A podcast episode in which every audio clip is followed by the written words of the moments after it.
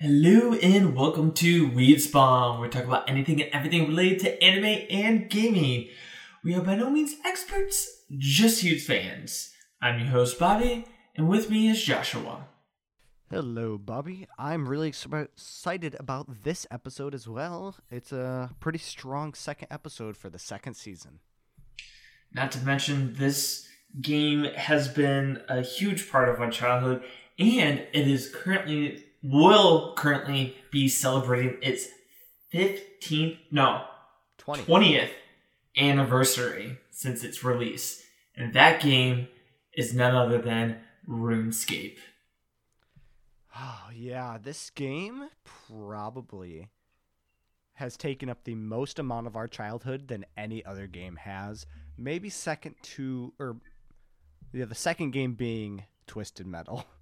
oh 100% RuneScape is an MMORPG developed by Jagex, which was first created on January 4th of 2001, which happens to be this the day this episode is released.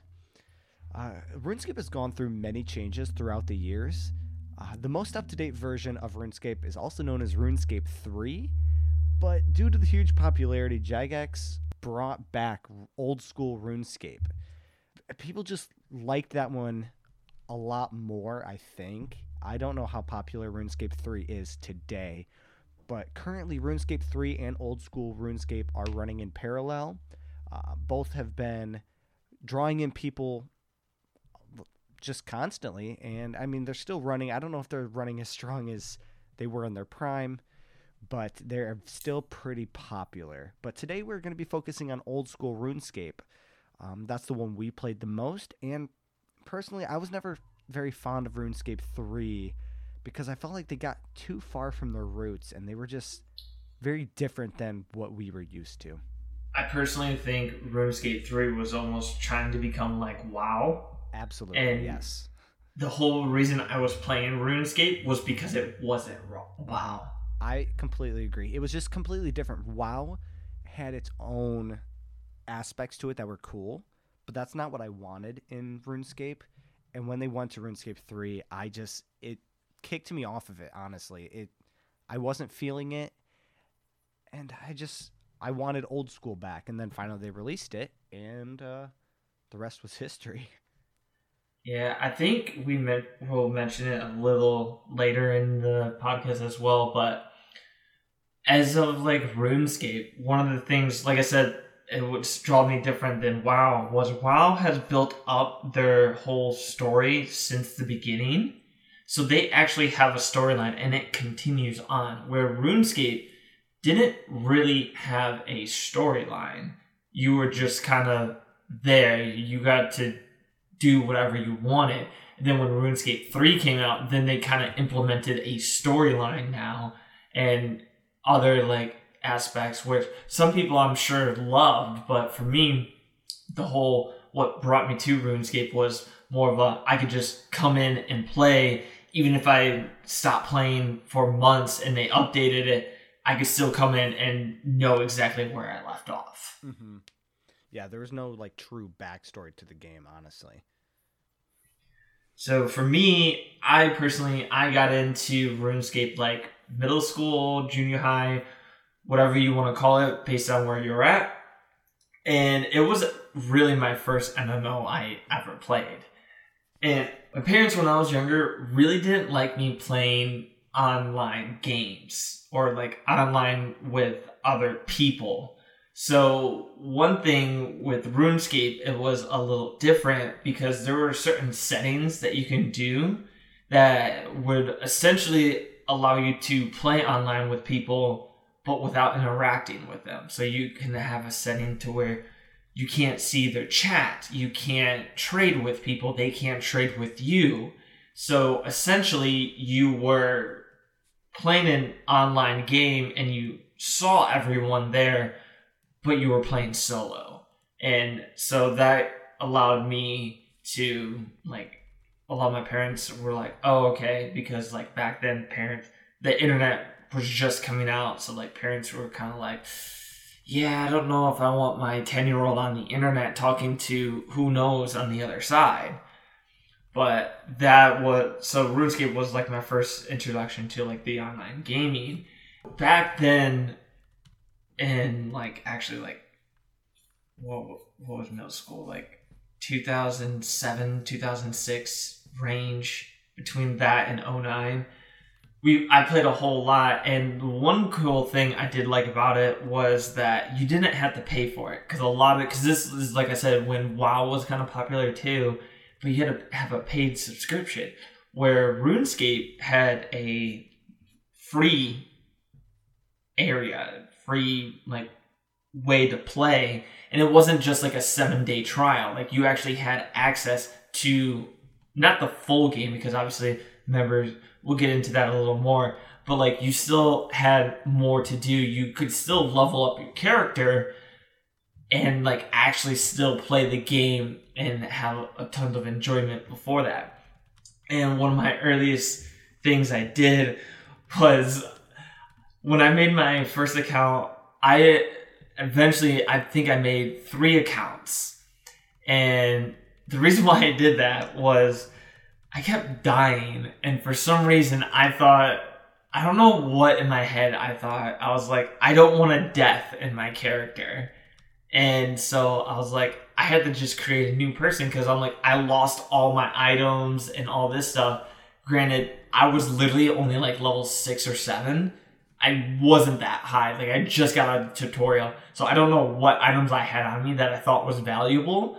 But yeah, there was one time I died at Wizard's Tower doing that beginner level quest where you have to like defeat the imps to get the four different colored beads.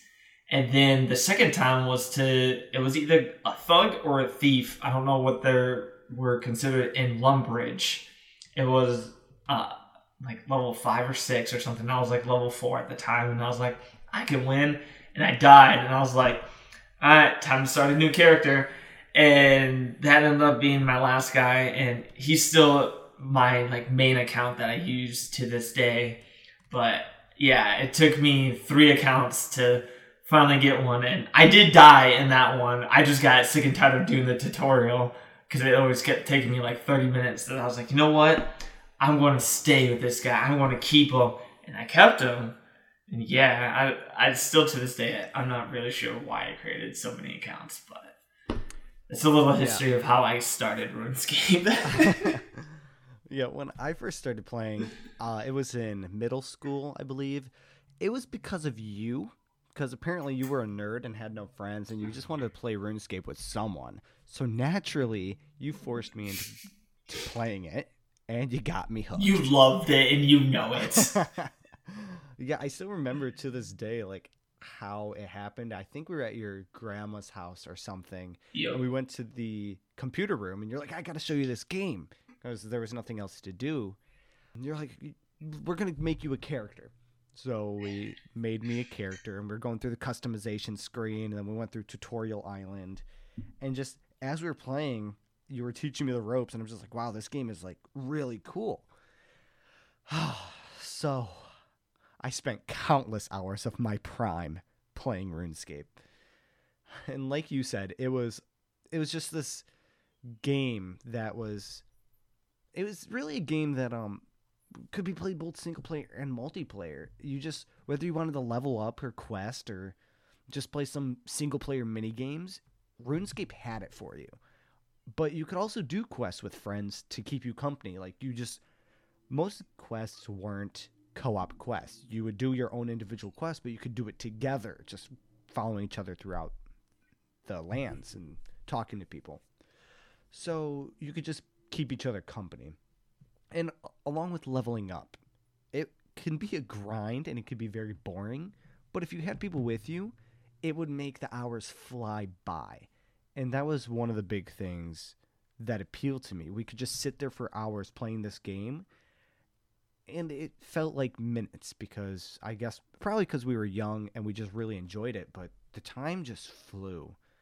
But you could engage in multiplayer mini games, and you could just basically find anything that accommodated you in this game, which can be said about most MMORPGs that are successful. They're always going to find a way to accommodate a single player or multiplayer.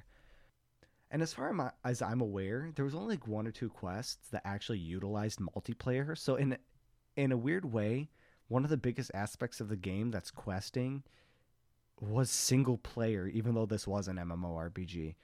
And one of those quests was the Shield of Arrav, which I never quite understood, but I completed it in a very strange way that I'll talk about a little later. But with all the things to do in this game, there was a good portion of my middle school and high school that I just dedicated to. And I even though I spent so much time in this game, I don't think I even scratched the surface on everything that I could do in this game. And I only had one character, unlike Bobby, because I'm not a sociopath, and every time I died, I didn't create a new character, because that's just dumb. Unless defense, you're one of those people who did do that, then you're not dumb. It's just Bobby's dumb. In my defense, I helped give you a username that you end up using for 10 plus years as well, so. Listen, I'm not saying that's dumb. I'm just saying your methods of character creation is dumb. And to be fair, I actually had more accounts because there was a time, I believe my cousin who got me into RuneScape, we wanted to make a pure mage account. So we, I do have a pure mage account. I have no idea what the username or anything it was, but I did create one. I do remember that. See, I'm just a one character man. I make one character and I stay committed like an honorable man. And you have this guy over here who's just a scrub or something and has to make multiple counts because that's just the type of guy he is. Pretty much. Because I stick to one guy and I level him up completely. And leveling up is actually a, a big portion of this game. And I know in one of our episodes we talked about how like our personal preferences and what got us into gaming and what we like about gaming and I talked about how I'm not a big multiplayer person and I hate games that are grindy. And this is a game that's grindy, and I have no idea how I managed to play this. This game is nothing but grinding. like looking back on it, it's literally nothing but grinding because there was no story. So you literally played just to level up. I don't know how I did it. Because we were young and stupid. We didn't understand the concept. Very true. we're just like, oh my god, we got to the next level. Oh, I bet you we can get the next level real easily. Boy, were we wrong. Yeah, I didn't realize the leveling system was exponential. And I'm sure you can go a little more into depth about what I mean by that, but holy shit, it was dumb. So with the leveling system, they made it, as you kind of said, like the exponential. The first few levels are pretty easy to level up heck even when you're in tutorial island every skill you like they teach you there you can get to pretty much like level 5 before you leave i think there's a cap at mm-hmm. level 5 i think so because i remember i tried staying fishing there for a while and then i'm pretty sure i stopped at 5 or maybe it was like the smithing and and mining too that the like you can only do so much and they're like all right get the heck out here like why are you spending so much time on Tutorial Island? Get out. Yeah. Like, listen, obviously you're not a, a noob anymore. Get the fuck out. Yeah, exactly. But it was always nice because you would see like this firework type animation. You'll say, "Oh, you leveled up," and it was always nice too when you leveled up and then you unlocked like different recipes or something depending on what skill you were like raising. Like for me, cooking was like my number one I don't know how it started with cooking, but cooking was always my highest, and it was always nice because like when you level up, you would look and be like, "Oh, now I can make this. Ooh, now I can make this." So it was always that little gotcha thing that always drew you to always want to level up again because you're like, "Oh, I can do this now." Oh, this is opens now, and all of a sudden, just by gaining like one level, so many things open up for you. So I think that's part of the hidden success is because it was grindy, but they rewarded you for it, and you were like, "Oh my god, this is so fun!" Until you start hitting like levels. I think I want to say for me, it was like once you hit level sixty in a skill, that's when all of a sudden it just slows down, and it's a pain to start leveling up. So you got to do like quests and stuff like that to give you XP because there's certain like quests that will be like, oh, do this and you'll get 3000 XP in attack, strength, and defense. So you're like, oh, okay, cool. Now I can do quests to help me level up. So I can do more quests to help me level up even more. So it was kind of like a cycle, but Mm-hmm. but they did it good to where like once you got to those higher levels that you needed the like you needed something to help push you that's when they're like oh by the way we have 200 plus quests you can do and so you're like oh and look at the reward oh my god you're stuck on fletching well do this quest and we'll give you 40k experience in fletching you're like holy shit you do it and you're like wow i only gained two levels but hey that just saved me two hours of making arrows to waste those two hours But so it's like, oh man, that quest took six hours. But in in defense of the quest, at least you're kind of like constantly doing. It's kind of like what I think So of it. more engaging. Yeah, what I think of it is kind of like traffic. So you can go two ways. You can either stay in traffic and move like a mile an hour and reach your destination in 30 minutes, or you can take the back roads and constantly drive for 30 minutes. Which would you rather do? I personally rather do the back roads and drive without traffic, even though it would be like slightly longer, but it's the same amount of time. So it's like that's how I feel it. It's like raising your levels through questing or actually doing it. Which do you prefer? Yeah, I know exactly what you mean. Like it's it's completely different to sit there and fletch for two hours, but then when you're doing a quest, it lets you engage with other NPCs and stuff like that. And a lot of times you might spend six hours doing a quest or however long it takes you, and you get two levels worth of fletching.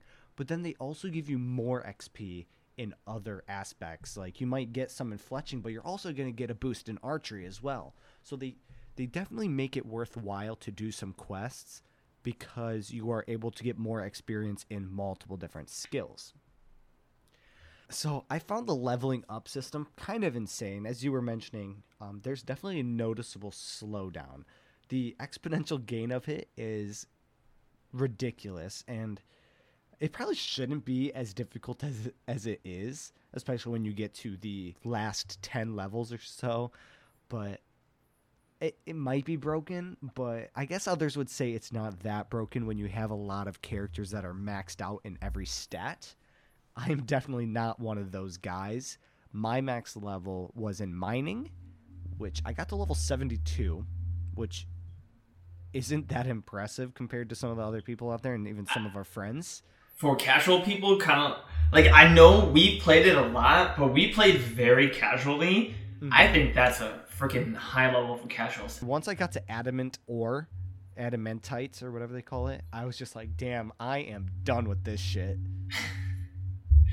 And one thing while I was doing this, looking up some stuff, there, I would assume there's probably only out of it does have like millions of a player base. Don't get me wrong, but I think out of those, only like a couple thousand have like maxed out stats and everything.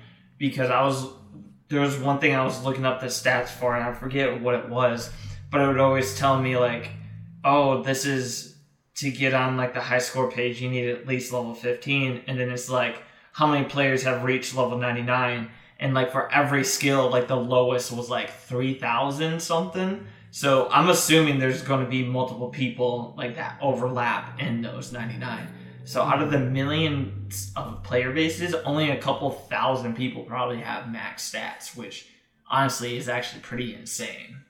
Yeah, one thing that's really cool about this game is you can look up individual characters and see their personal scores. So, like for my mining level, that's at 72. My rank overall is only, only, is in 421,036. So, I am about in the half million mark on my rank, which is kind of sad. Yeah, it's for me with leveling up, the journey from 1 to 30 is extremely easy. Like you're flying through it, you're feeling good about yourself. You're exploring, you're leveling up your mining, you're cooking, basically anything you're going through. And you're like, wow, this is so easy. I'm going to get level 99 so quick. But after 30, it kind of starts to drag out, and you realize how slow the grind is going to be from here there on out. And it really starts to eat at you. I don't know how I enjoyed this game when I was younger, but now I despise grinding games. And maybe it was RuneScape that did it to me. Maybe I realized I'm pathetic when it comes to maxing out and shit. But yeah, this game really drove it in hard.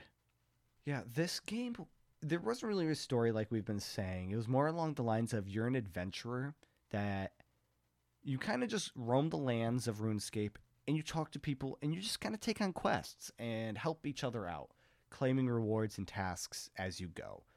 I view it more as you're not the focal point of this story. You're merely a bystander that happens to be living his own life in the world of RuneScape. And I don't think I would ever be able to get into a game like this if I tried again.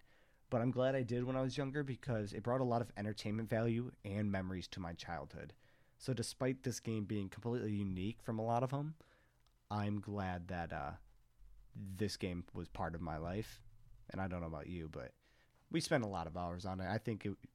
I'm not gonna say speak for you, but I think it probably was impactful in yours as well.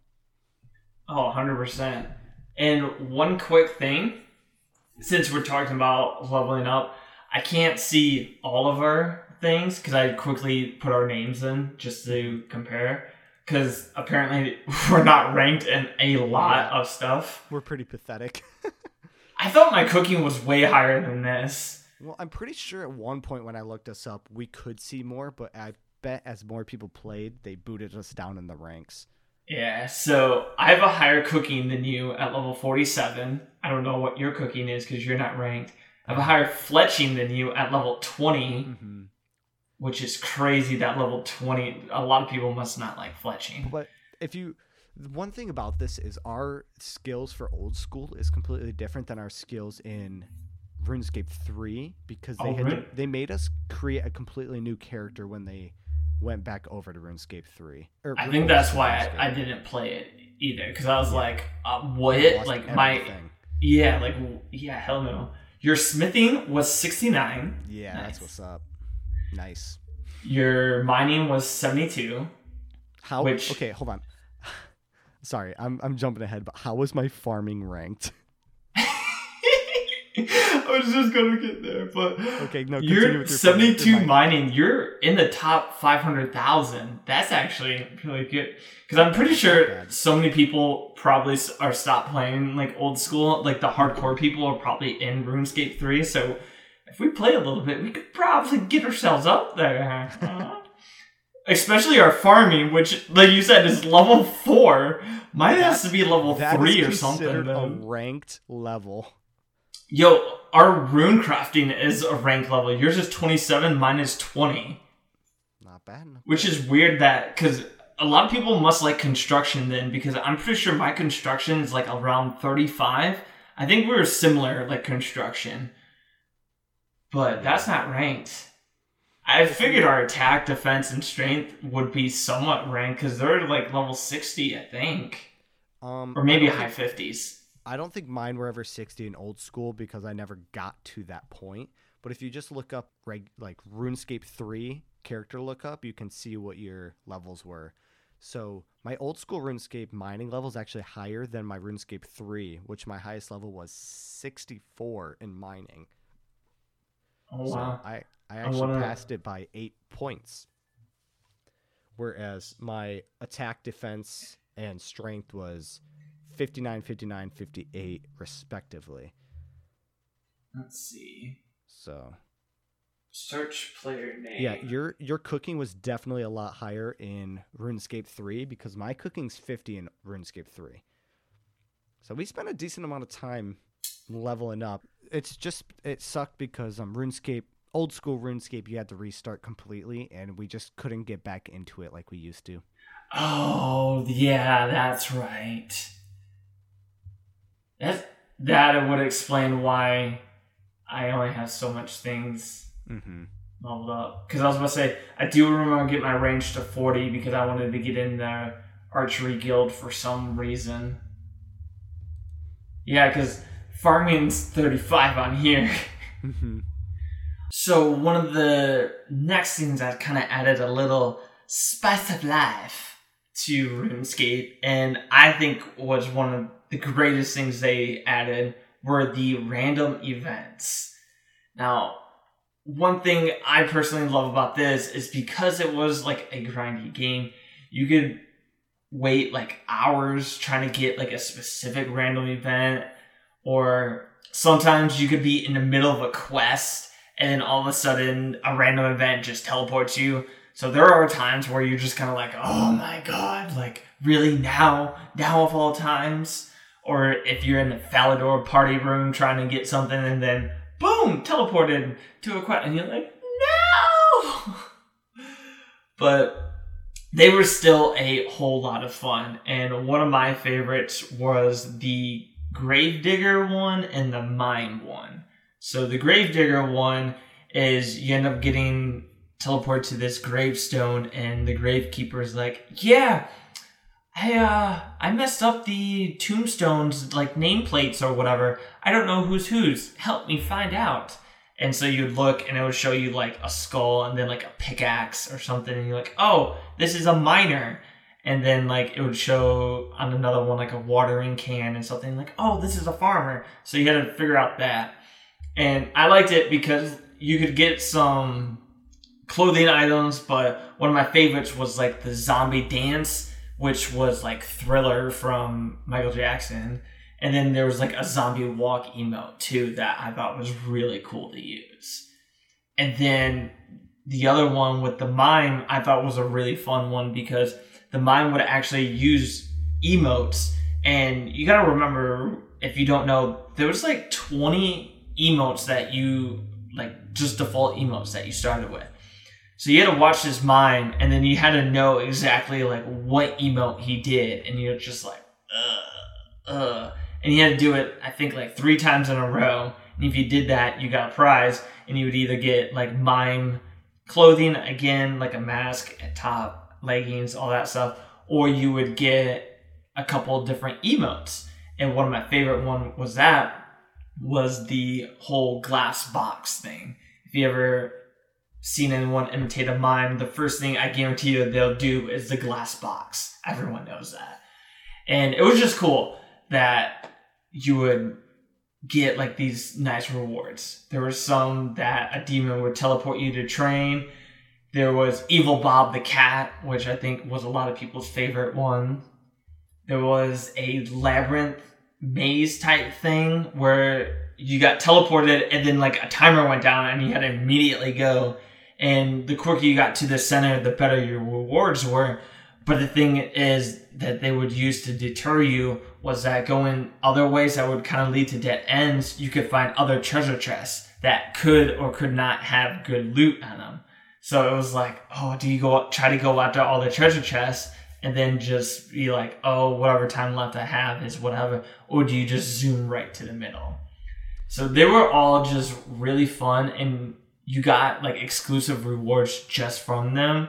So it was cool because not everyone would have it, but everyone technically had access to it. It was just all RNG and luck based on what you would get.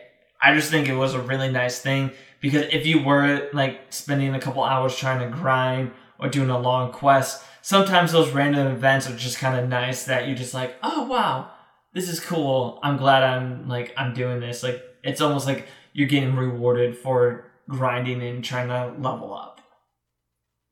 Yeah, one thing that you mentioned, the labyrinth, that I always wondered, I never ever figured out this answer.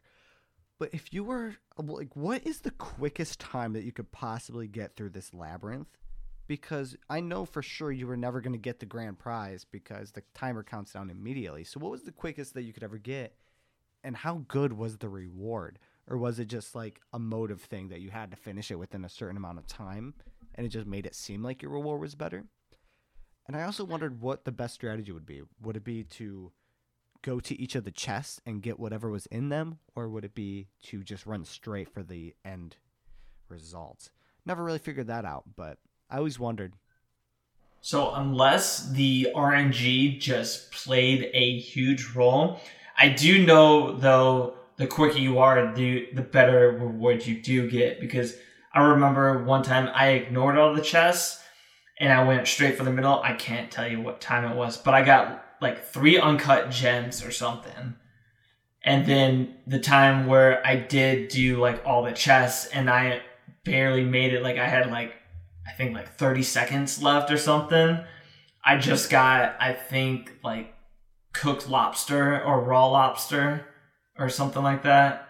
That at least price value was a lot different than the uncut gems. So unless RNG did that, because I I know I tr- I think I tried it like twice. So unless RNG did do that, that I just happened every time I had a quicker time than that 30 second one that I always got better stuff. So either RNG played a huge role and I always end up getting that, or I'm pretty sure it was the time thing did have an influence on it. How much I don't know, but I'm almost 100% positive that the time thing at least did give you better rewards. I assume it would, or else they wouldn't kind of advertise it as such, but you never know. Uh, I guess I would have to look that up, but didn't really come to my mind until now. But the random events were always a really good experience in this game. My two favorites that you mentioned, one of them was the uh, Demon Army like boot camp one, where you would have to do whatever the drill sergeant told you to do, whether it be push ups or sit ups or whatever, and you'd have to follow him specifically before you could leave. And if you did, you would get like that camo gear. And I always really liked that one for some reason. Don't really know why. It wasn't really that cool. And then the other one I liked was also not very that was not very cool. And it was the one where you had to find a specific pheasant. So you got teleported into this area where there's a bunch of pheasants running around with a bunch of different colored or different amount of tail feathers. And the guy you were there with would tell you like, "Hey, I need a pheasant with three feathers." So you'd run around looking for that one and you'd give it to him. And after you found the correct amount of feathers and stuff like that, you would then get teleported out of there. And once you got teleported out, you would then get like a lederhosen outfit.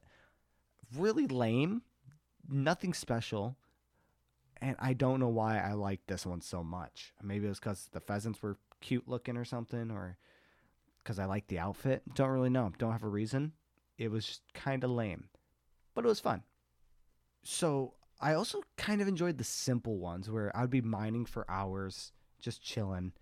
And sometimes when you're mining, you can get a random gem that appears in your inventory, like an uncut sapphire or ruby or emerald and that was always a really cool experience because I'm like, oh my god, I'm mining something super simple like iron, and now I have an uncut ruby that I can sell for two grand.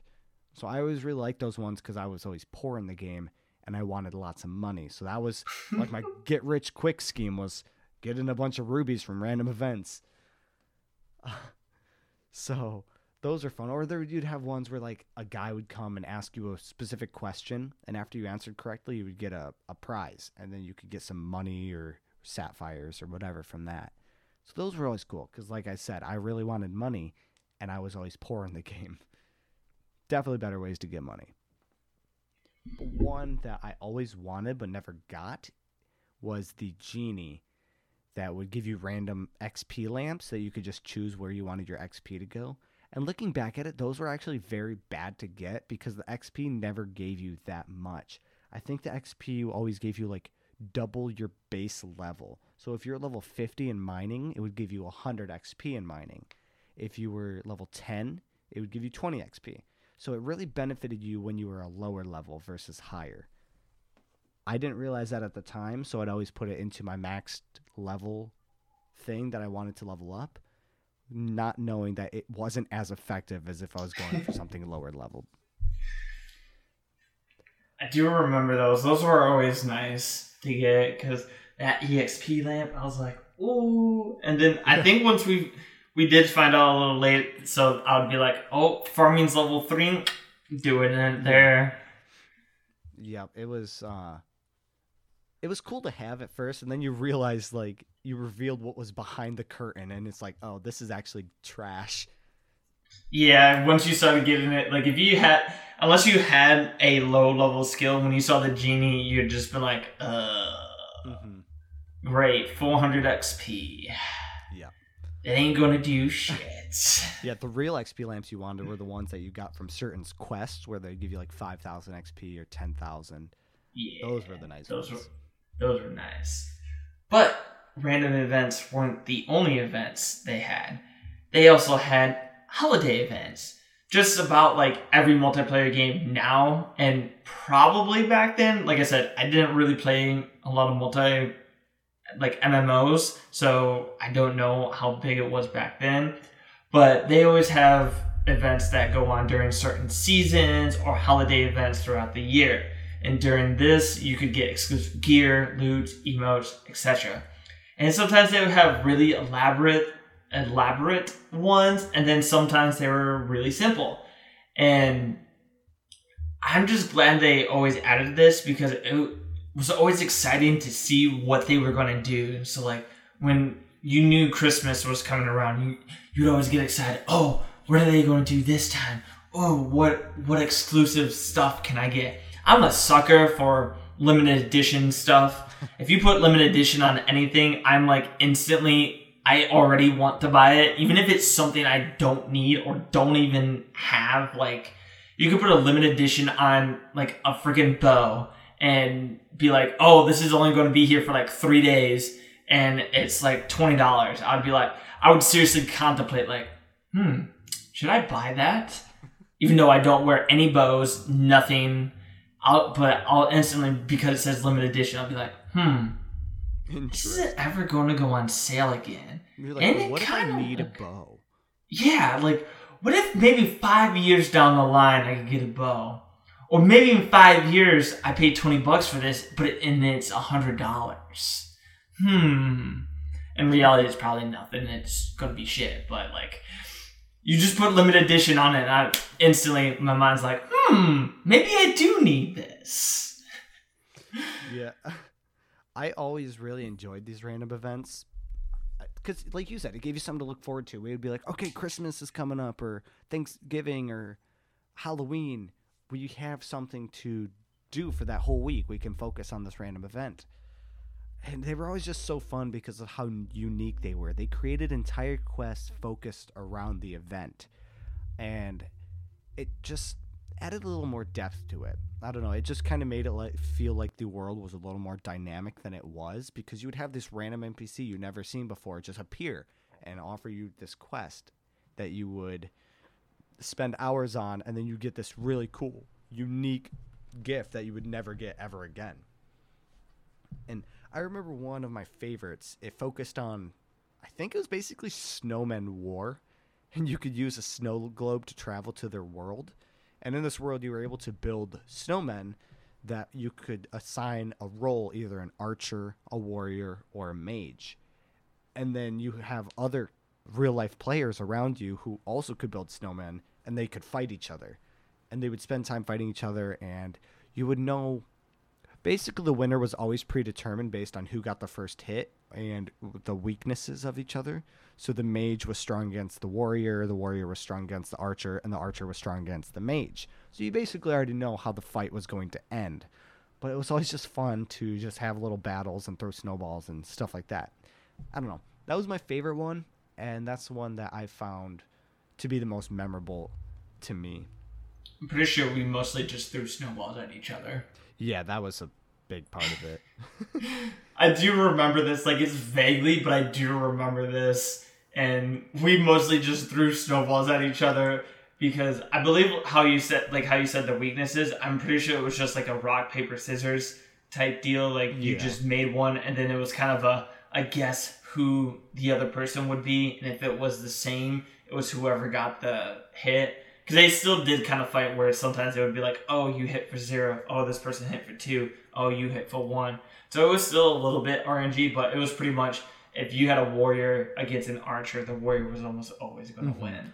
But yeah, it was. I think it was basically based on the stats in game because those were the weaknesses of each other within the actual game. Yeah.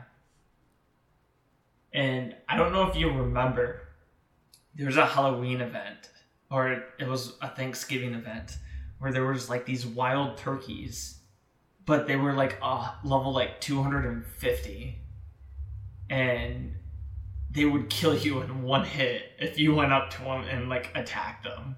I do not. I don't know if you remember that one. No. Oh, you don't?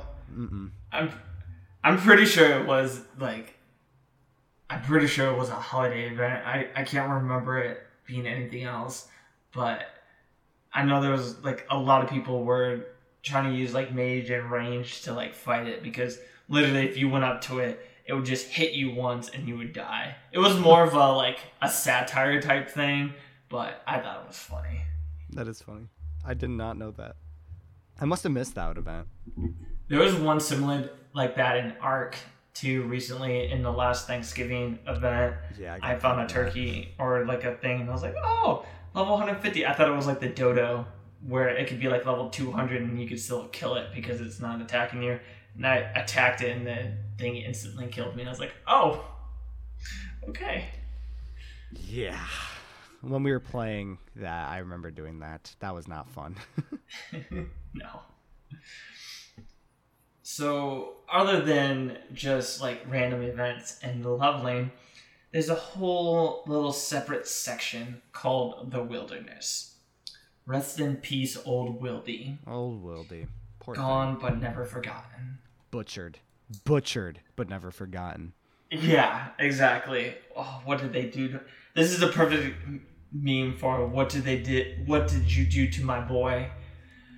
So, for any of you guys who's never played RuneScape, the wilderness is just a big PvP zone. They have like this ditch line thing that you cross, and then it's like, hey, they give you a warning. Hey, you're about to enter the wilderness. You can and will lose all your items should you die unless you have like prayer, but that's a completely different thing. But anyways, you would basically lose all your items besides like three things that you get to keep. And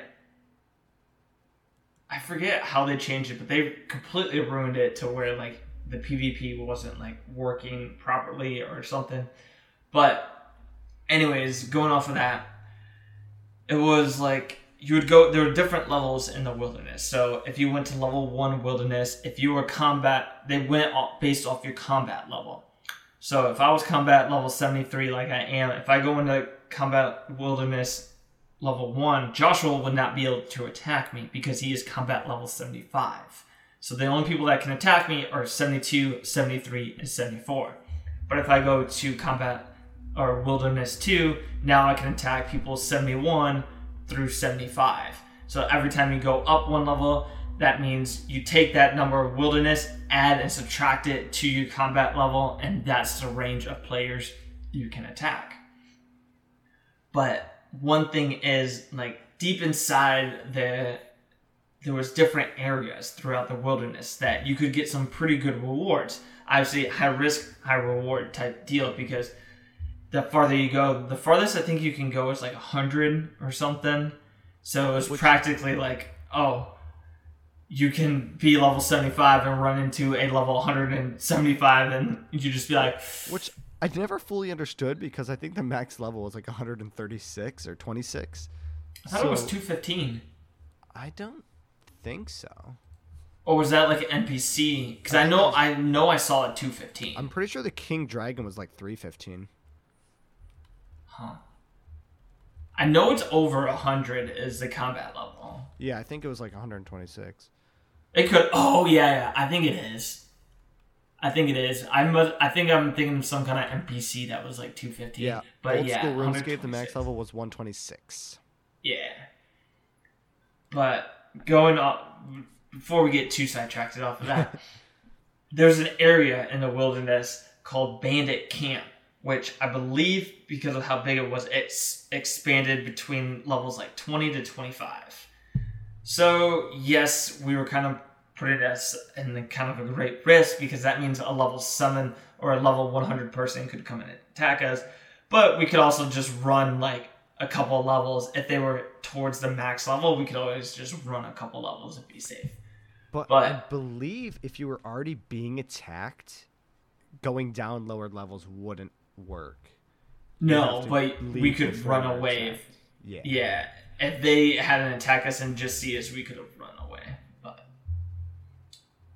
but what made this place so special was that there in this bandit camp. Obviously, there was literally the people were called bandits that were there. There was a little house in there, and it had a chef, and on the table would constantly spawn one cheese, one tomato, and then through the uh, the chef, you can buy the what's it called the pizza base. So you can buy the pizza base. So then you can use pizza base, the cheese, the tomato, and there was a stove, a stove there, so you can make pizzas.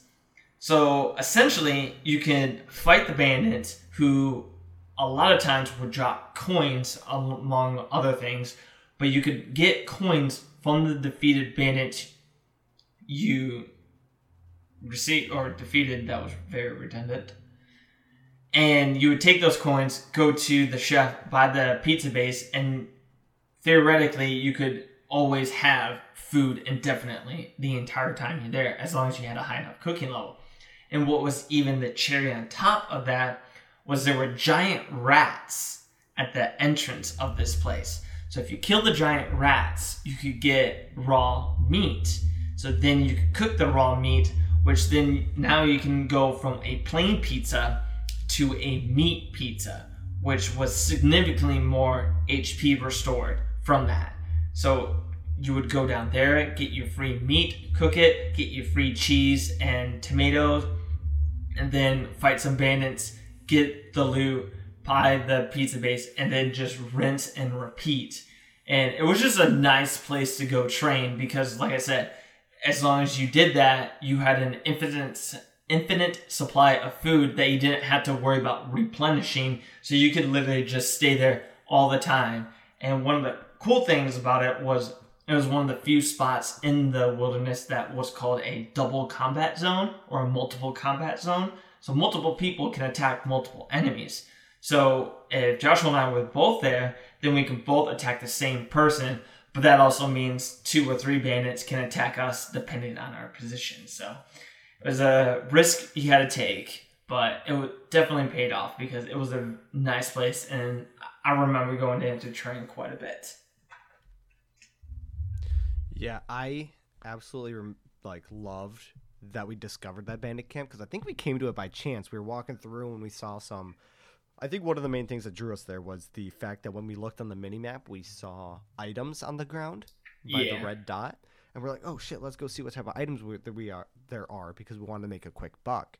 And then we found out you can make pizzas, like you said, or meat pies, meat pies and pizza, I believe. So you wanted to train your cooking. I could train my attack and mage and stuff Oh, like yeah. that. So we could sit there and, like you said, we could just rinse and repeat for hours because then we could use the same food to replenish our health. And it was And just I a good believe way they to dropped just runes. what? I said I think because you said mentioned training mage, I think they dropped runes too that if we Most defeated likely. enough we could actually shoot like some like earth bolts or something. Most likely, a lot of those um like human NPCs tend to drop like a little bit of runes and stuff like that. But yeah, we could just like go to town on this village and they just keep respawning in the perfect rate to where we could just endlessly uh, train. And one of the other things that I loved about the wilderness, on top of that, was before they butchered it, was you could just kind of camp out there and wait for people to drop loot after they died. You could pick up what everyone didn't want. So someone sniped off someone who's six levels lower than them, and they found some stuff they didn't really care for, so they just left it on the ground. Then you could run and steal it real quick and just get the hell out of there. That was always one of my favorite things because I loved making a profit, even though I had shit money. And my character was never really good at fighting because originally I didn't understand balancing attack, strength, and defense. So I would lose all the time until I managed to balance those out. But typically I would just pick up the loot and leave. But of course, some people would trap me all the time, and then I would be stuck there and die and lose everything I just worked for. So it was definitely a struggle. Yeah, it was annoying when you got those like try hard people that oh my gosh.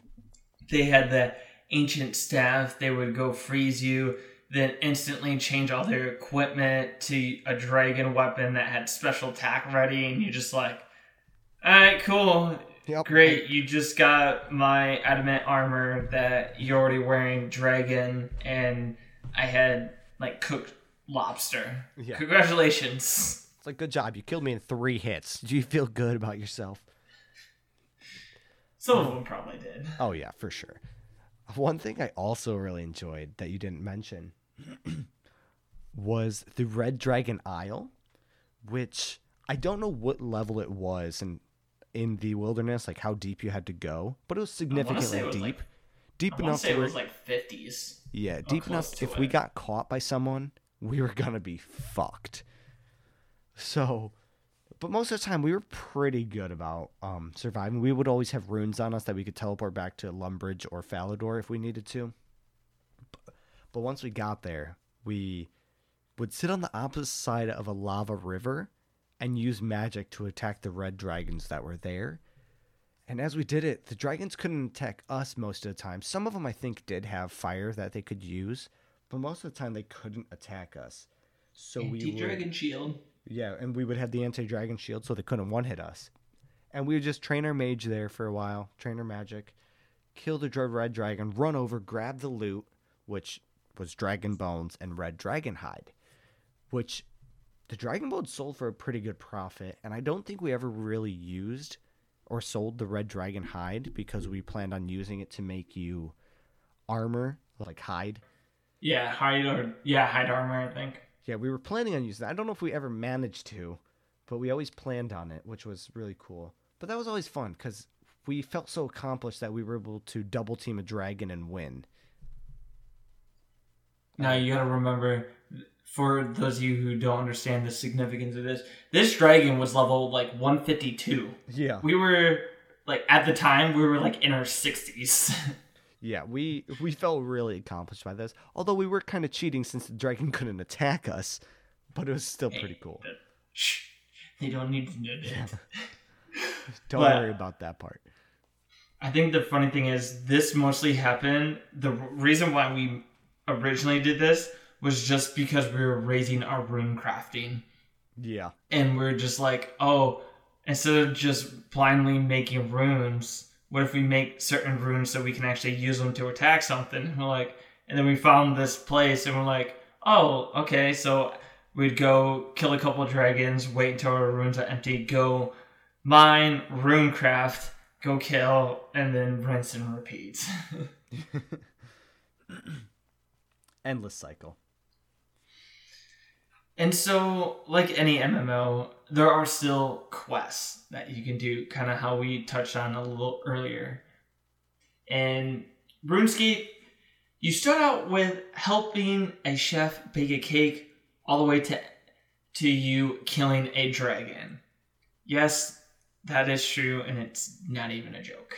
the first quest you can do in Lumbridge when you first spawn, like one of the first things you see is you talk to the baker and he goes, Hey, I need your help.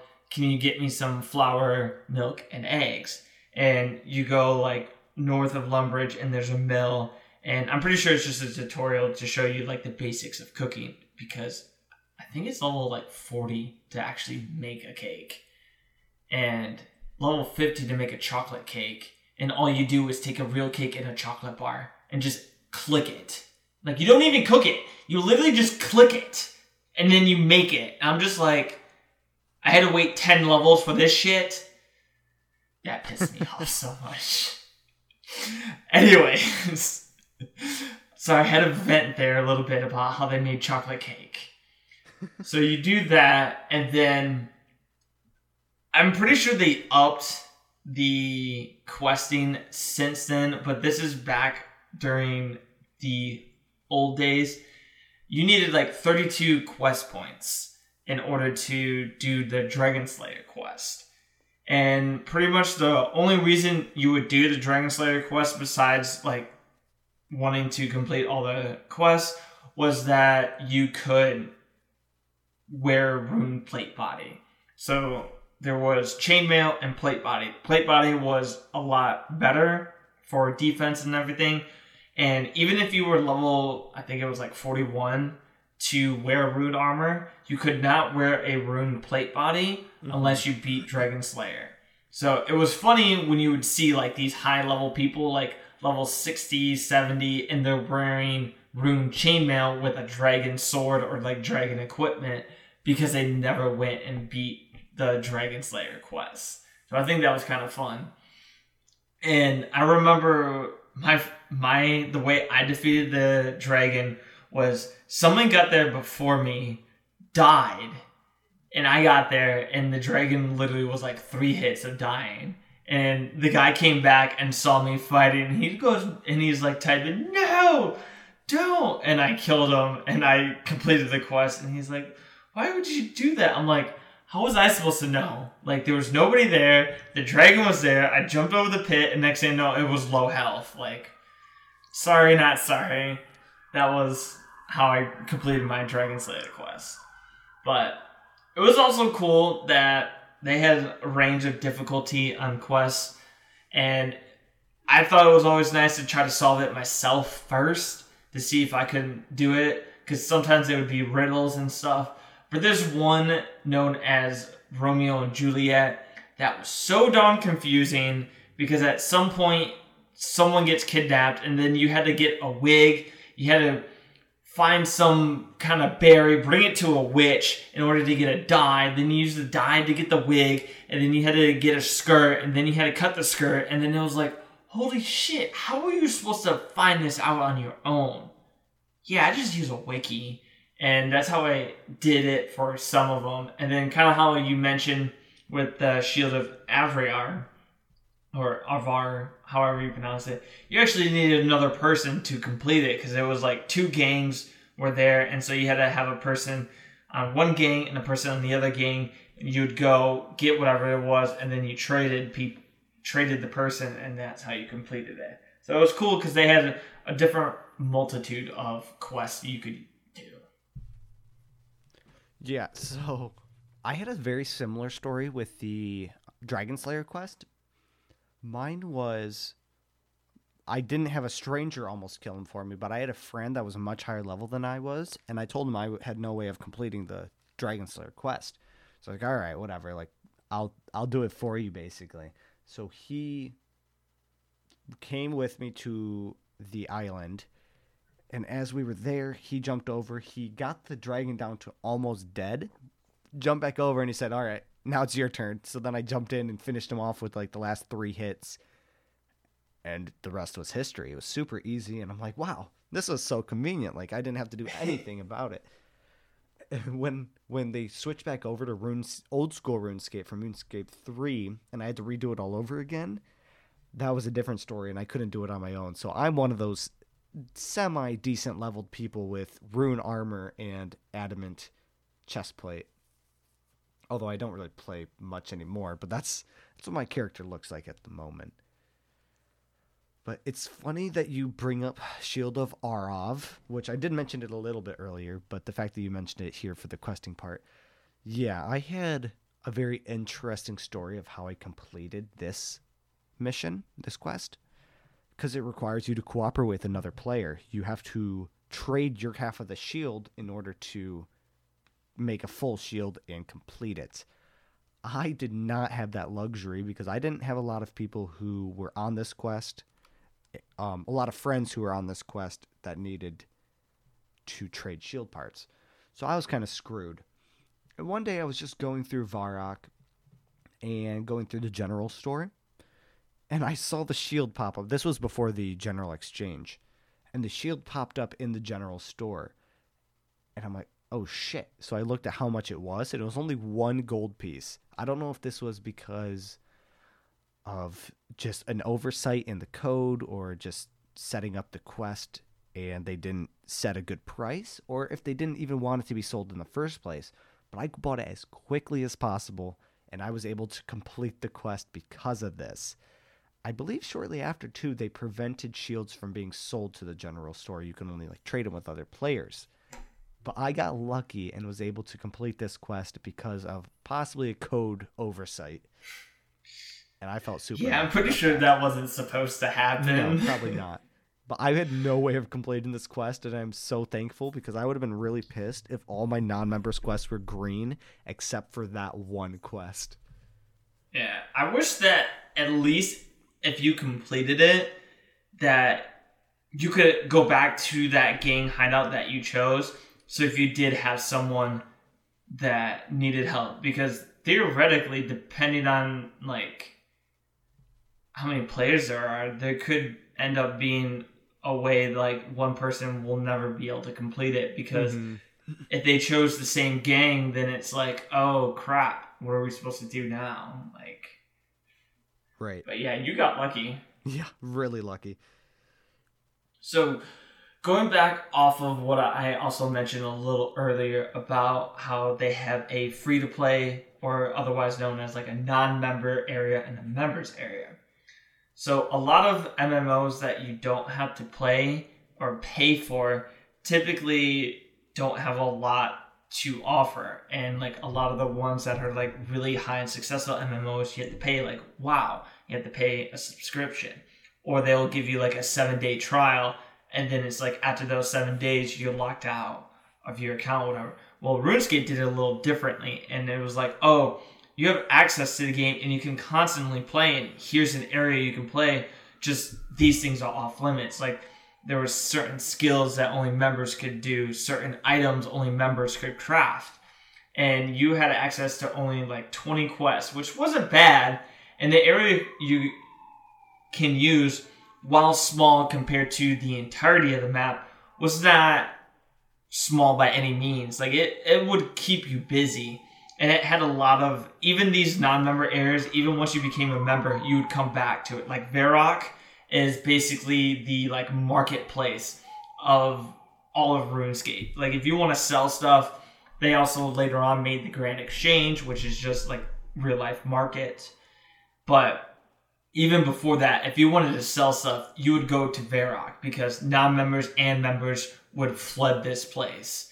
And not to mention that's where the wilderness was as well. So it was a very popular place. So even if you weren't a member, you would go there. And another place was known as Falador. And what specifically members would go there for would be like the party room, which some high level player would put like really good items in this thing, pull a lever and balloons would pop. And if you pop the balloon, you had a chance of getting these like really good items. So just being a non member didn't mean you couldn't do a lot of things. You still had access to quite a bit.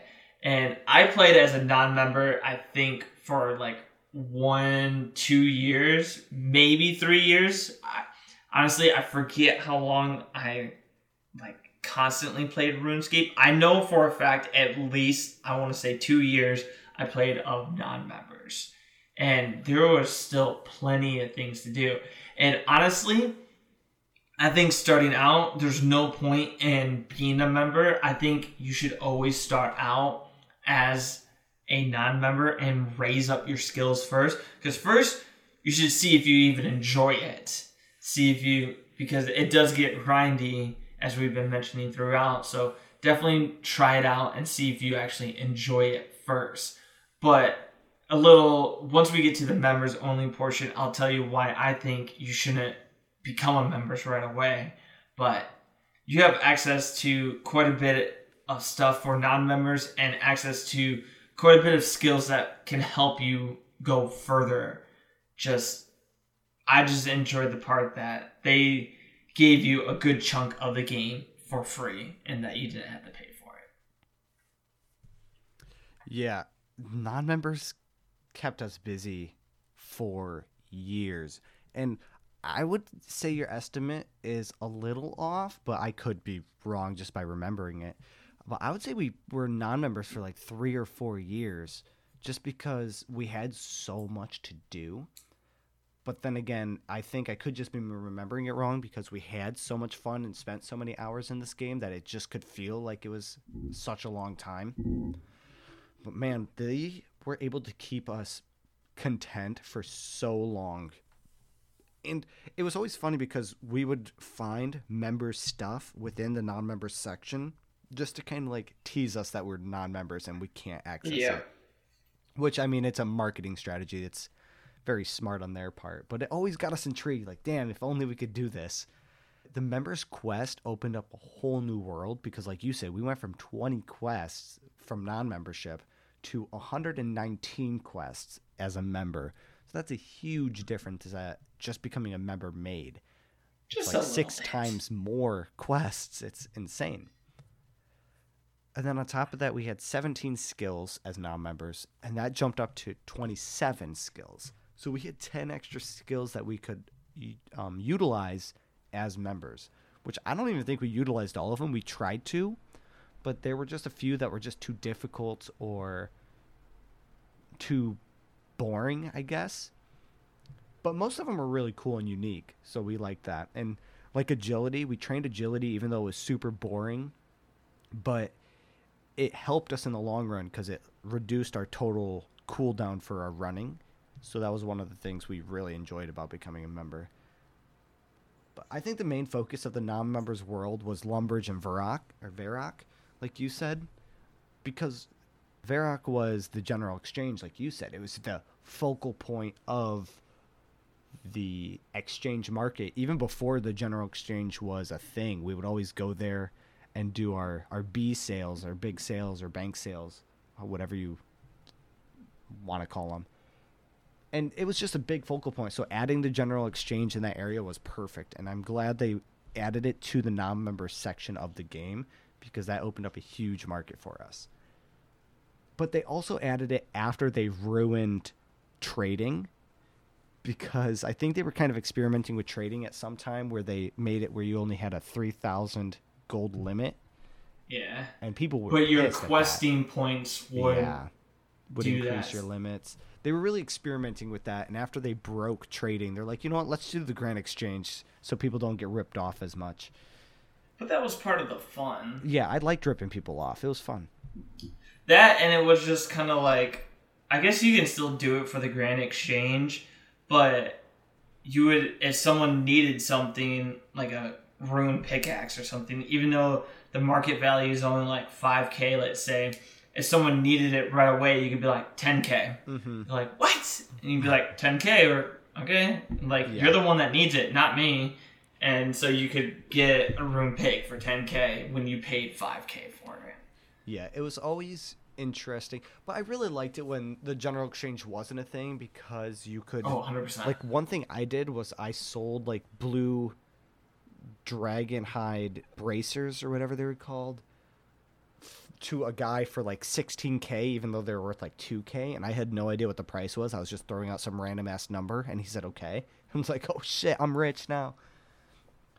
But One thing good- I missed about it is the whole, like you mentioned, the bank sale or B sale, as it's commonly referred to as, is something where people would just have.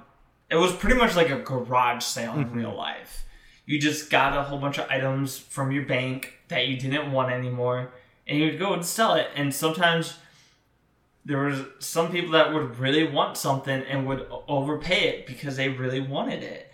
And sometimes it was just nice because you you would haggle with people. Like people would be like i'll give you 2k and you're like nah i need at least 6k and they're like mm, 3.5 and then you'd be go like mm, 4.6 and then like you'd end up meeting at like 3.9k or something like that and or like you'd be like oh i have this rune scimitar and they're like, okay, well, I will trade you an adamant mace, an adamant longsword, and an adamant scimitar for this rune one. And you'd be like, okay, deal.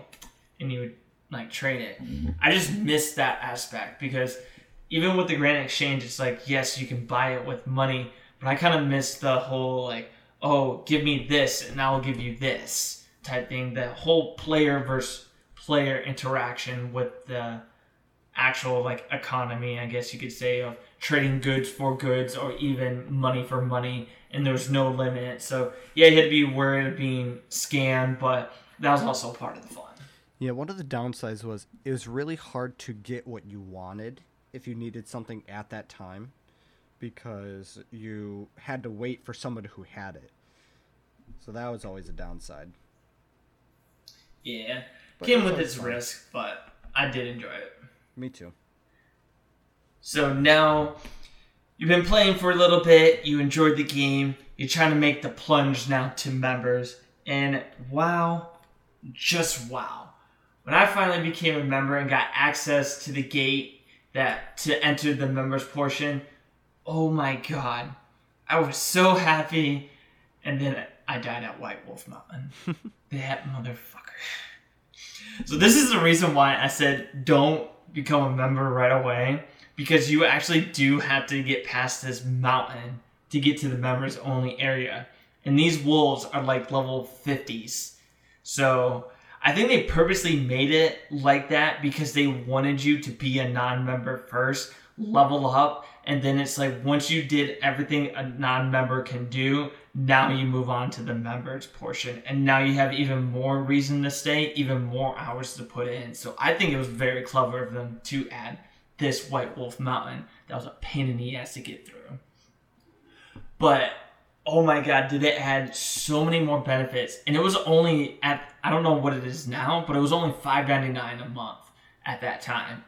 And so I can't tell you if the price is valid to that. So don't do my word off of that. But now you had access to stuff like the Mage Guild that was in a members only portion, exclusive skills like thieving, farming, mini games, access to more spots in the wildy, and just so much more in general.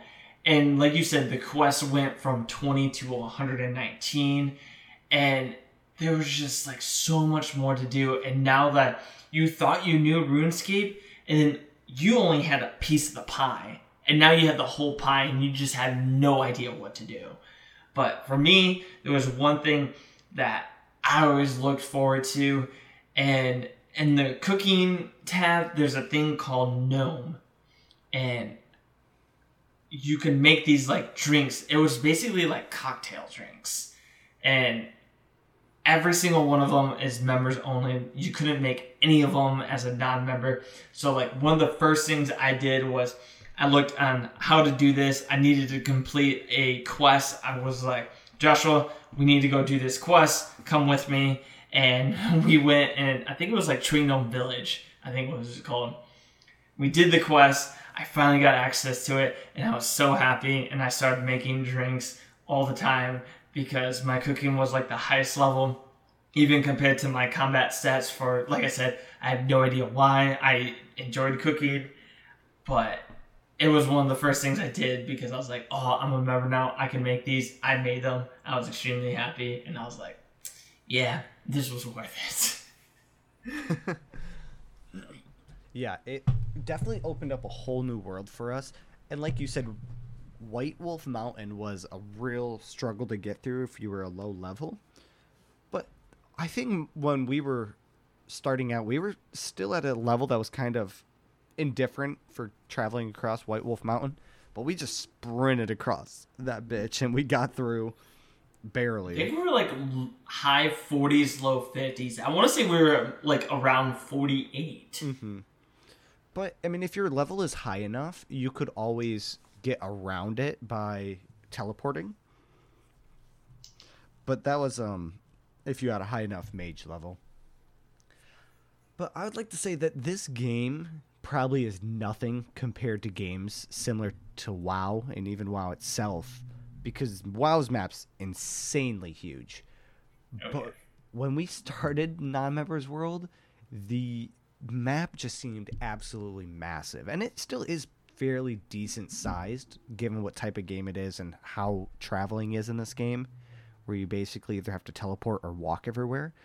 So with that aspect, it is a really big map still, and it just opens up so much more in this game because I mean, there are still some parts of this world that, to to this day, I don't think I ever traveled to. Oh, yeah, 100%. And there were some like islands and stuff that I explored just to say I did it, even though I was too low of a level Monkey Atoll, I believe it was called. We went there Oh to do that God, monkey yes. uh, quest, which I don't think we ever finished because we were too low of a level, but we started it and went there just to No, say we, we? did it. Didn't we finish? Because that's how you get the different monkey stats to transform, right? You can get that before even completing the quest because they give you the the Oh. totem and you use it to transform within the quest, but you never actually have to complete it in order to transform. So remember, we literally got like a totem for every type of monkey we can do. Yeah, we we definitely did just because we could and then we never used them again after that quest. Like I just always assumed that it would be something fun to do and then we just never utilized that. Yep. But there are still So, so many uh, parts of RuneScape that we never even touched, and I don't even know how to get to certain as like certain islands and parts of this map. I just accepted them as somewhere I'd never go to ever. and then on top of that, just the mini games and the world activities expanded immensely because there weren't a whole lot of single player mini games. There were a few, or not single player, non-member mini games. There were a few that we could do, but not a whole lot, and none of them that really grabbed our attention for too long. But once we became a member, there were so many that we spent a lot of hours playing. And same with the world activities, like house parties, for example. And I don't know if you want to start that one off. Oh my god, rest in peace, World 31. So, one quick thing for those who don't understand what world activities are. So, if you've never played an MMO, or like if you're maybe even familiar with WoW, how there's different servers to go on, RuneScape had different worlds you can go on. And for some reason, everyone always liked to try to get to World 1 or World 2 even though I don't think there was anything really going on, but everyone always wanted to be in World 1 or 2. Again, not sure why, but anyways, going off of that, there were certain world activities, it would say like like this one says house parties, and I'll get into a little bit of what that is. But it was something that basically meant like this server is dedicated to do this. So if you wanted to do this, this is where people are going to be. And so now going to house parties, this was I almost always went to World 31, whether I was doing house parties or not. World 31 basically became my home server. And so house parties, what it did was when you became a member, there's a skill called construction. And what was cool about this is construction allowed players to build their very own house in RuneScape. You could design it however you wanted to and have like different furniture and like servants and everything. Sounds cool, right? Gets even better. So, with this, once you raise your construction up high enough, you can actually make a dungeon slash basement in your house. And this could be filled with skeleton guards, treasure rooms, PvP zones, and even some friendly boxing matches if you so desired.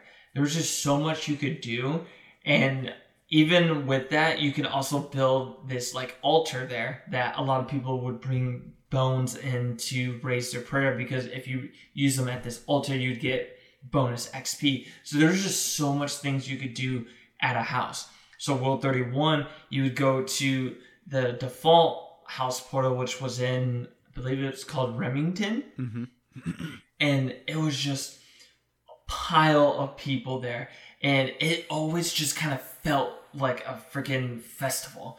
You would just scroll down you could tell you were getting close to the portal because your freaking news feed of what people were typing would just immediately go up like you're watching a twitch chat from some popular streamer that has like 15,000 views.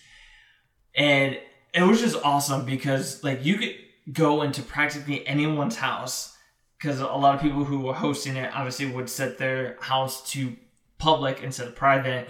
And so you just look and be like you just see people spamming a house party using flash wave scroll. If you ever played runescape you know what i mean by those words.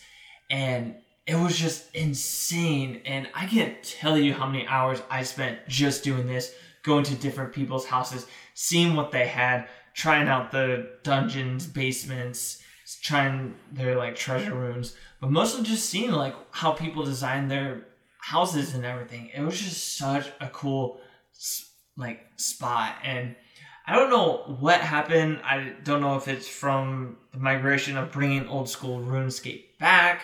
I feel like that is the reason, but like people just don't do house parties anymore. And it's really upsetting knowing there used to be like hundreds of people crowding this portal. Now, if you go there, you'll be lucky if there's like five or six people. And oh, just rest in peace, house parties, man. Yeah. Sorry. yeah, I remember house parties being a big focal point of our gaming experience because there was so much you could do. Like you could go to someone's house and practice like your cooking skills because you could use the larder and get uh, ingredients for certain recipes. and you could make certain like beers and stouts and stuff to increase certain XP skills and give you buffs. So there was a lot of little intricate things that you could do to help increase skills. You could make teleportation tabs at certain altars, like you said. There were I really enjoyed the fighting aspect of it, like the dungeons, and you could have like boxing rings and just 1v1 people. And then if you died, you wouldn't lose anything. You just spawn outside the portal. So it was a very cool thing to do for house parties.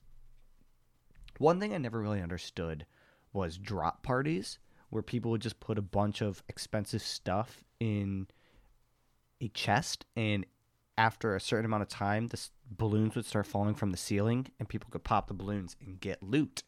I never fully understood this because why would anyone want to get rid of valuable items? Um, that was one activity that just didn't make sense.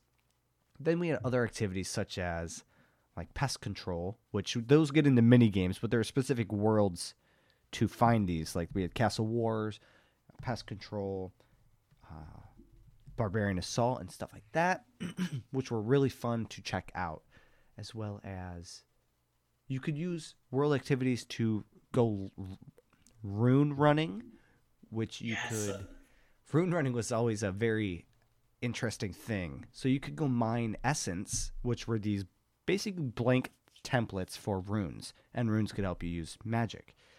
Eh, but if you weren't a high enough level, you couldn't turn them into runes. So you would have someone else do it for you. People would do this for free so they could gain XP and then give you the runes back, which was a very strange relationship because they could easily just steal your shit and not give them back to you. But it was all about like honesty and the honor system. So you go. I think that's why they made the world. Yeah. So it was really cool because you could go and get some runes that you desperately needed. Like we would always go law rune running because those were important for teleportation. So we'd go law running. People would give us the runes we needed, and then we'd go and we'd get some more towels or more essence and repeat until we had the amount of runes we needed and wanted. So that was always a fun little thing, a f- little engagement that we um, would do. I don't know why it was so enjoyable because it was kind of boring, come to think of it, but it was just something fun that these worlds offered. There was just so many different activities that you could do, and each world had a different activity that you could explore, and so many that we never even attempted. But it was fun. That's another thing that rests in peace because whatever the old school thing happened, like I remember I tried it once now, there wasn't as many people as like house parties, don't get me wrong, but there was probably at least like maybe a hundred people that would always be doing like raw running. Mm-hmm. And uh, you try to go to old school and there's just nobody there. You go in the altar and it's just empty and you just feel empty inside. yeah, it's really sad to see some of these worlds disappearing and these activities disappearing because it was such an important part of or like big part of our childhood that seeing them disappear is almost like this game's coming to an end. And it's kind of sad. If I could bring one back, it would definitely be house parties. Yeah, house parties were really cool. I'm just surprised that died off. Because I feel like the whole point of getting like 99 construction, more than showing in your cape, I would want to show my house. Mm-hmm. But, anyways, kind of how you mentioned a little bit about the mini games. Now, there are a lot of mini games. And one of the first ones I want to discuss that we had a pretty good time was Castle of Wars. Now, Castle of Wars is to bring it down to its bears and bows, capture the flag. That's all it is. Except you're free to use all your armor, all your stuff, and if you die, you don't lose anything. You just respawn back to your base. And you had two teams, Zamorak and Saradomin. Go Saradomin. Zamorak. And like I said, you could use range, melee, magic, whatever you were.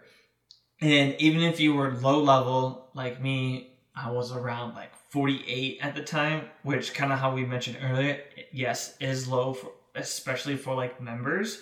You could still kill people by collapsing tunnels. Mm-hmm. So there's a way you can explore and go in tunnels and automatically be right at their base. And there's a spot where you could use an exploding potion to collapse tunnels and it would instantly kill people. So it didn't matter what level you were, you could instantly kill them using that. So I always had fun doing that. And because I knew because of my level, I couldn't really kill anyone, so I'd always play basically defense, and I'd always just be hanging out on the bottom, just making sure like no one got through. Mm-hmm. So I think it was pretty cool. But one of the most fun aspects of it started in the actual lobby before the game even started. So there was like this sort of hidden mechanic in the game that I'm pretty sure it was a holy symbol. It may have been an unholy symbol. I'm not sure which one, but it was a necklace that you had to wear. And when you entered the portal of the lobby of the team, you would polymorph. Most of the time, you'd end up turning into a sheep, but you could also turn into an imp. And I'm pretty sure there was like a couple other things, but the sheep and the imp are what I remember the most. And I just thought, always thought it was kind of cool because it was like a fun little like Easter egg mm-hmm. that if you wore this unholy or holy symbol and went in this portal, all of a sudden you'd be transformed into some random object or person. And I just thought it was a, a neat little thing they kind of added to it. Yeah, I remember when we first figured out the mechanic after someone told us, we immediately went out and got the Yep. the necklace so we could interact with it as well. I think we had to actually raise up a prayer too. So we so literally went and like bought bones so we could level up our prayer just so we could wear this symbol, just so we could use this symbol to play a mini game that it had absolutely no effect yeah. on. It was so stupid. I don't know why we did it, but it was fun. That's how I feel like a lot of things happen is, oh, raise up this so I could do this even though this has no correlation with this, but it just looks cool. Yep. Yeah. By the way, this was also another thing that got ruined Poor Castle Wars. This was also one of the things that kind of how we've been mentioning. We were like loot goblins you could a lot of people would drop stuff or like arrows and stuff and we'd always pick up the arrows to either hold on for us to save or sell them. Mm-hmm. yeah one of my favorite mini games was the pest or yeah pest control. It was just that was actually really fun. It was such a fun one. It was one where you basically had to protect the king or maybe it was an artifact in the center of the map while these pests came to attack it and destroy it. it. Had some sort of energy that was giving off that these creatures wanted to destroy. So you have a giant group of people that were your teammates, and you had to hold them off as long as you could, and each wave would send more and more pests. And the farther you got, the harder it would become, till eventually you lose. The longer you go, the more tokens or currency that you received which could then be bought for rare artifacts after the fact. I don't think I ever collected enough tokens to buy a rare artifact because I was always saving up. But it was always fun to try to collect them all and get there. And it was just an enjoyable mini game that we could just sit around, enjoy, and use teamwork in order to survive as long as we could. And it was always fun to try to get a little bit further than last time, just keep pushing and as we raised our levels, we were able to go farther and farther until it was kind of boring, I guess. Yeah, that was definitely one I did not think I was going to have as much fun as I did. Mm-hmm. Because, like you said, it's literally you protect something and monsters come and you try to defend. And that's all it is every single time. Like, there's no variations. It's just that. But, like, like you said, it's kind of like Nazi zombies. You just always want to go just that little bit further, Mhm. just get a little further. And I think the way to beat it though, I thought you could destroy like there was like four portals or like three portals that they constantly spawn from. Couldn't you destroy those portals? Oh, that could be. man. I'm not 100% sure. It's been a long time since I've played this. Most likely. I, I believe there was portals that you had to destroy. Yeah, so and if you did that, you got like a crap ton of tokens. But another really fun mini game that I think we both enjoyed was called Barbarian Assault, which Very fun. Very fun one.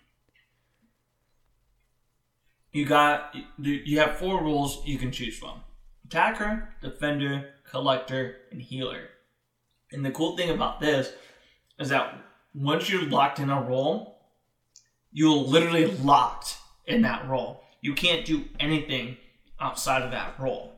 So you have to rely on a team.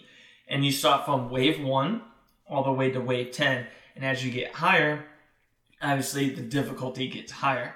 So attackers pretty standard. There's like monsters that come and that will try to attack all the players, not just the attackers.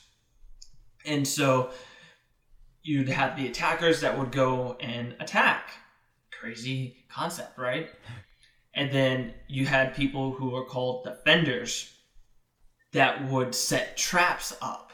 And there was like these pre-made traps in the arena and they could always get the wood and stuff and build the traps and fix them. So then if you ran the monsters into it, they would get hurt or die from them. Then you had the collector. So every time a monster dies, they drop different colored eggs. And then you could use the egg. The collector can is the only person that can actually grab the eggs. You would launch them into the egg launcher, and then you can actually use those and shoot at the different monsters. And of course, the different colors had different effects. And then you had the healer, who, shocker, would heal people. There would be this like healing fountain water, and you'd have a jug that had four doses in it, and you could only use those four doses on different people to heal them up, and then you'd have to refill it. So as a healer, you would constantly running back and forth to this little fountain. And the really teamwork portion was that you had this like horn that you had to blow, and during different time intervals, you had to do it. And so like the healer, the uh, like if you played the healer, there were also healer monsters, but the healer had this would have these other items like tofu and I forget what the other ones. I just know one's named tofu. And if you use that on the enemy healer, you would actually poison them. But you had to know which out of the three different foods, you had to know which one.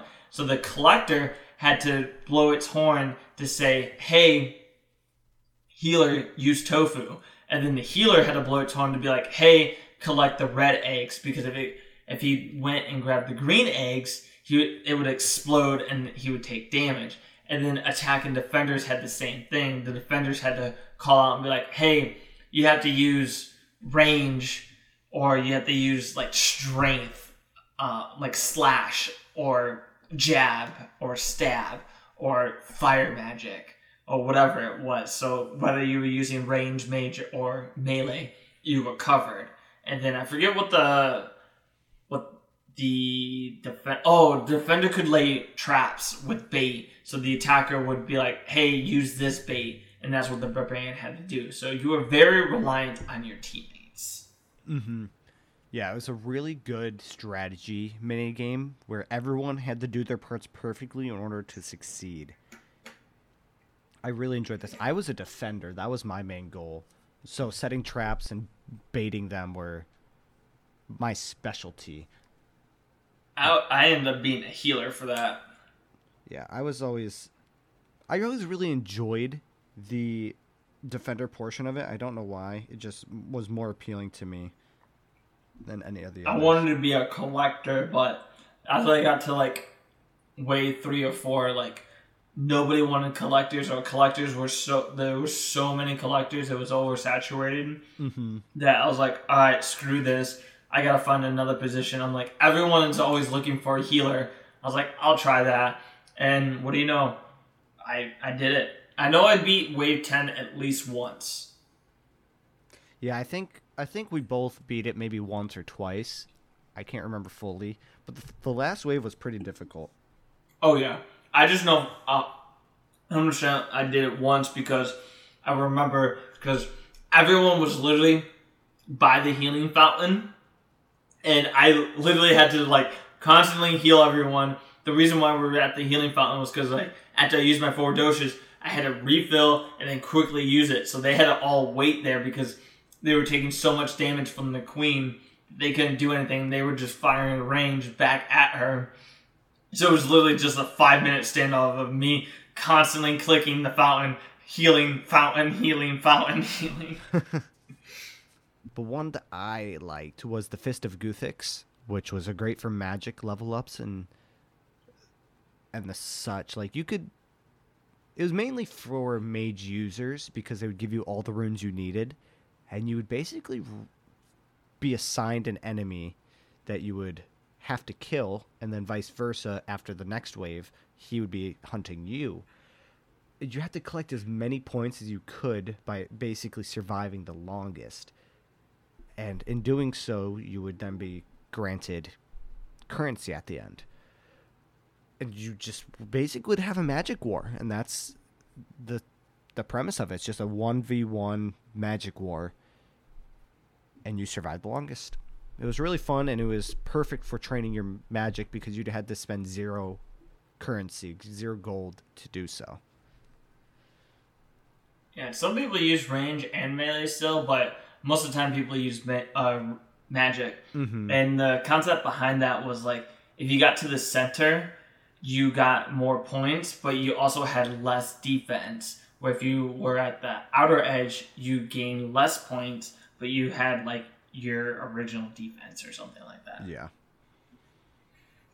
And I just want to mention one more because this was actually probably in my top favorites as well. Was the Seasons Garden. oh I don't gosh, know- remember that one that was Okay, so you do remember it. This one, you could honestly raise your thieving up so high that I went from literally level 20 to level 61 in the span of, I want to say, like six hours of playing, which is actually incredible because of the exponential, like, curve. And so all it was was they had different seasons. It was like, I want to say, what was summer the first one or spring? I think it went summer, spring, autumn, winter from easiest to difficult. I th- actually think it's opposite. I think it went winter, spring, autumn, summer. Oh, so summer. Oh yeah, summer was the last one. It was level sixty, and or level sixty-five or something like that. Because I was always in autumn for like the longest time because you had to be level forty-five, I think, thieving to do it. And what would happen is there's like these ghosts, and you had to run through this thing and like get to these little indents out of the path. But if a ghost spotted you, it would teleport you back to the beginning. Mm-hmm. And so once you finally got to the end, you could either pick a fruit or you pick a herb.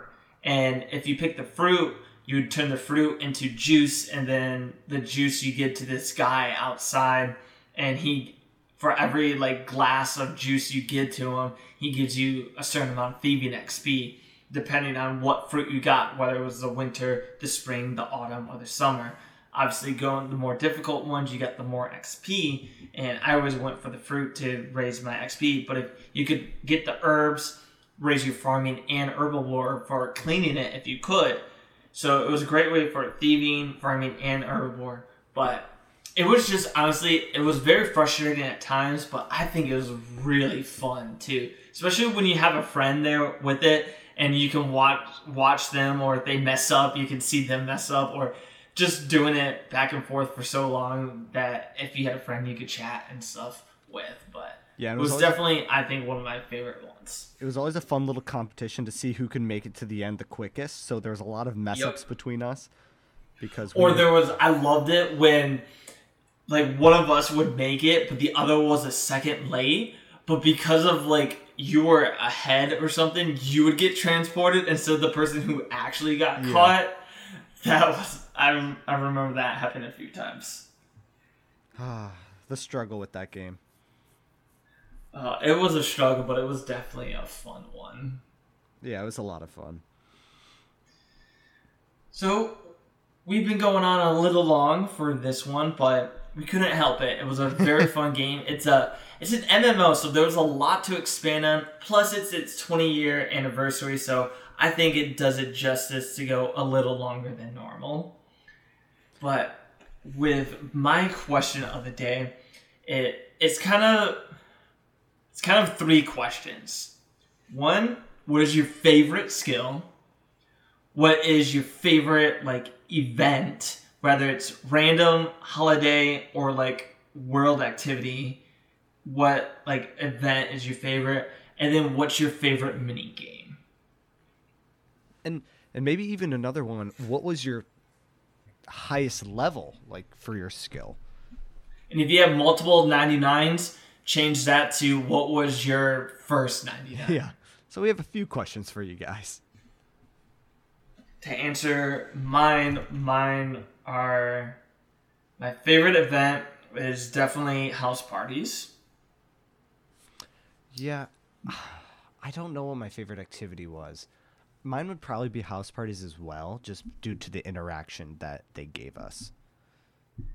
And for mini games, honestly, it's probably a close tie between Barbarian Assault and Seasoned Gardens. Oh gosh, mine mine's a tie between pest control and barbarian assault.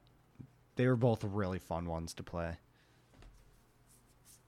My favorite skill is probably cooking. That's probably why I have it up, just because it honestly has a lot of recipes you can do and a lot of things that you can make.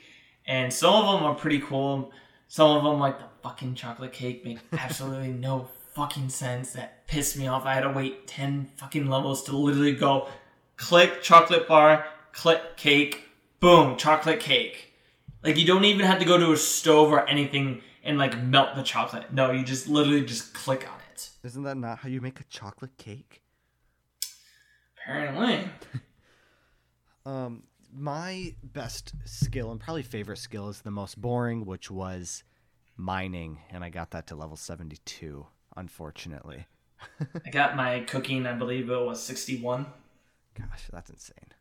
I couldn't see. I say that's insane because I didn't like cooking, but at the same time, mining's the most boring, and I did that.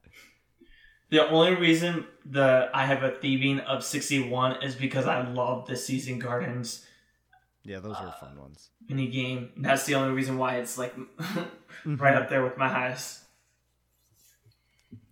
All right, I think that's going to sum it up for this episode. So I'm going to sign you guys off with some facts. An update in January of 2012 caused the death mechanic of the overworld to spill into mini games, and as a result, many players lost millions of gold pieces worth of items in these so-called safe mini games. And as such, they were unable to re-enter the mini games to receive, retrieve their items from their gravestones, which absolutely sucks if you were one of them. As Jagex did not agree to a rollback, this is probably one of the most damaging glitches in the mini games of all RuneScape history. I was never affected by this. I didn't even realize this was a glitch at any point in time. So I'm pretty glad about that. Yeah, I don't think I was affected by it either. But God, that would suck if we lost all our shit in a minigame. Oh yeah. And another little fact according to Jagex, the halfway point in a skill is at level 92. That means from level 1 to 92 is the exact same amount of XP needed to level up from 93 to 99. That is absolutely mind blowing to me, seeing that my highest level is 72 and that took so long to do. I can't just imagine. think when you got to level 92, when you're like, oh, I'm almost seven levels. Nope. No, you're at the halfway God, point. that would suck. But that's the last uh, fun fact I have for you guys. So feel free to email us any questions, comments, or concerns you may have, as well as follow us on our Facebook, Instagram, or Twitter. And that will be all from us. I've been your host, Bobby, And I'm Joshua. and we will see you guys next time when we weeb spawn